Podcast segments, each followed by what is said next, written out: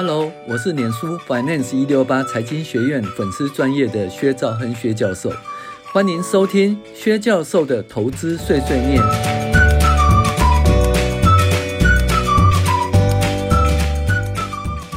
各位网友大家好，我是薛兆亨薛教授，今天跟大家分享财报小故事004，你会算特别股息吗？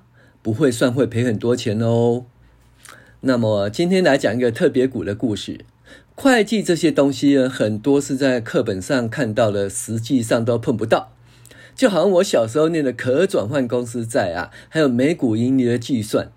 然而我一直都没有碰到可转换公司债的实际案例哦，一直到了1980年代我出社会以后我才碰到，才发现原来课本所读的哦，就是真的就是这些东西。那一向呢，一些金融创新的工具都是在美国先发生，然后过了好多年台湾才开始发行的齁。那今天讲一个案例，就是所有学初级会计学初会的人都会教到的，也就是特别股的股息计算与普通股的股息分配。那我们知道啊，特别股有累积特别股、分配特别股，这些东西有学初会的人都会知道。那如果你不知道不会算的话，你初会大概是当掉了，或者分数很低啊。然而实际上的状况，特别股是最近这几年才流行的。那我第一次遇到特别股影响股价是国桥股票代号1312，那是在98年，也就是2009年的故事。国桥那一年呢，赚了很多钱，赚了 3.31 元啊，我们就在想说赚了那么多钱，股息应该发放不少吧。实际上国桥呢，在97年还亏了什么 3.28 元，然后98年开始景气回温哦，国桥获利逐季回升，整年赚了 3.31 元啊。那股价呢涨多少呢？从4块钱以下涨到2010年年初的 19.3 元啊，涨幅将近4倍。当然呢，这就是景气循环股的特性啊，抓到转折就会有很大的获利。然而我们有兴趣的是，国桥好不容易赚到 3.31 元了，应该会配很多股息吗？配个1块钱2块钱总有吗？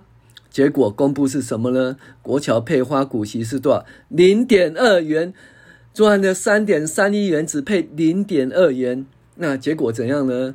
股价呢就从 19.3 元跌到5月份的最低点 11.1 元啊。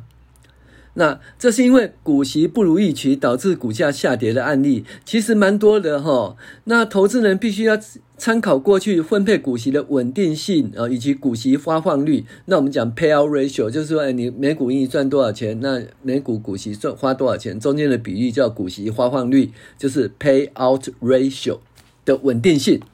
那我们要确定这个稳定性很高，那我们就可以依照我们预期的每股盈利，可以预期它的股息，那我们来做评价。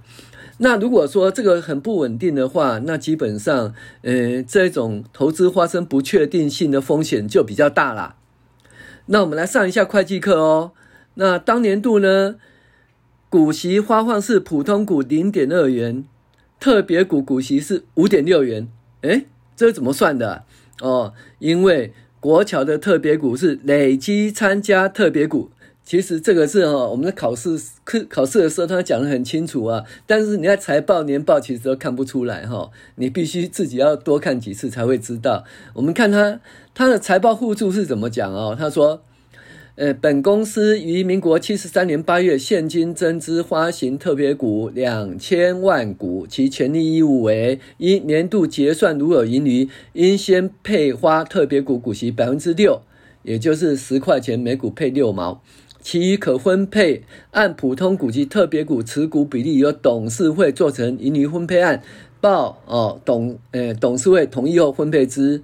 那这就是什么东西？这表示说它是一个参加特别股，就是分配完以后剩下还可以跟普通股一起参加，可是他不告诉你什么叫参加特别股，他写了一大堆文字好了，可是这样还看不出他是累积特别股啊那这个东西要怎么看呢？这个东西要在公司的章程里面有他说就是本公司年度决算如有盈余，应于缴纳税捐、弥补亏损及提列法定盈余公积 10% 后，就当年度发生的股东权利减项提列或回转特别股公积后，特别盈余公积后，当年度的可分配盈余连同上一年度累积未分配盈余为累积可供分配盈余，应先分配73年国侨特之股息 6%， 其余各年度如未配足，其不足之数次亦有可分配盈余年度优先分配补足之。这什么东西？这就是说累积的意思。如果没配的话，就等，一年没配，2年没配，3年没配，4年没配，5年没配，连续8年没配。好，下一次第9年有配的话，要优先分配补足之，那这就累积特别股啦。好，那现在你会算了吧？为什么它的普通股是 0.2 元，那特别股是 5.6 元呢？因为很简单一件事啊，因为国侨欠了8年的特别股股息啊，那每年是 0.6 元，8年是 4.8 元，这要先配的。好，那第9年呢，就是要先分配 0.6 元给特别股，也就 4.8 元再加 0.6 元就 5.4 元，然后普通股参加 0.2 元，特别股也 0.2 元，所以就 5.6 元，这是当年度特别股分配 5.6 元，普通股分配 0.2 元。所以这个东西你要记住一件事，它既然是累积分配的话，你要去看欠的特别股股息几年后才可以估计说今年可能会配多少普通股啦。所以这东西就是如果你不会算的话，特别股股息的计算我从16岁就会算了，但是实际上都没有碰到实际的案例，也就学归学啊，不会用，直到2010年才知道怎么用，其实很痛的耶。因为一直以来我们投资都是追着那个盈余跑嘛，对不对啊？盈余成长，那股价成长，其实这天经地义的。可是后面有个隐含的案例，就是说，当它盈余成长的时候，股息也会成长啦。那这样的用本益比来评价，用预计的发放股息的殖利率来评价，就可以知道它赚或贵或便宜啦哈。但是呢，国侨这个案子就告诉我们说获利大幅提升，股息也会大幅提高的假设前提下呢，基本上是破灭的。所以你觉得说获利大幅提升，股息大幅提高，那股价会大幅上涨，但是这假设破灭了，股价会反应下跌，因为你预期它配很多，结果它没有配很多，配一点点甚至没配，那股价会下跌。学不乖好不好？再一次同样的事情又出现一次，就是2021年，又过了十几年以后，每股盈余它每季是多少？ 0.02 0.56 1.76 2.58 逐季上扬啦。那股价是怎样？从 10.65 元涨到33元啦。那当年度的每股盈余是 4.52 元。那我们想说你赚了 4.52 元呢，大家预期会花2块钱吧。那你看每股盈余 4.52 元，然后2块钱的股息，股价33块钱。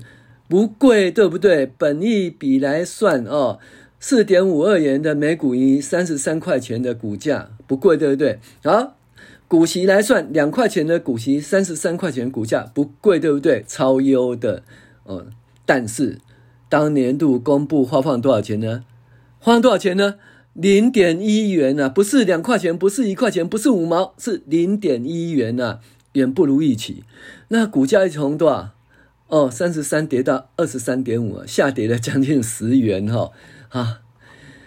那国侨这家公司你就要看它的股息分配的历史啦。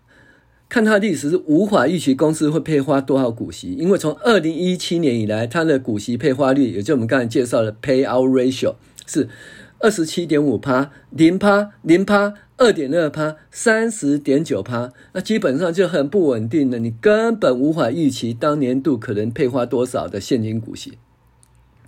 那当然这还要再进一步分析啦，公司的现金流量表，看公司有没有自由现金流量，还有公司有大额的资本支出计划吗？总之这家公司的股息发放很难预测，你试图用本益比及现金殖利率来评估这家公司的股价是很难的。好，我是学长和学教授，谢谢你收听我们的第4集的你要会算特别股的股息哦。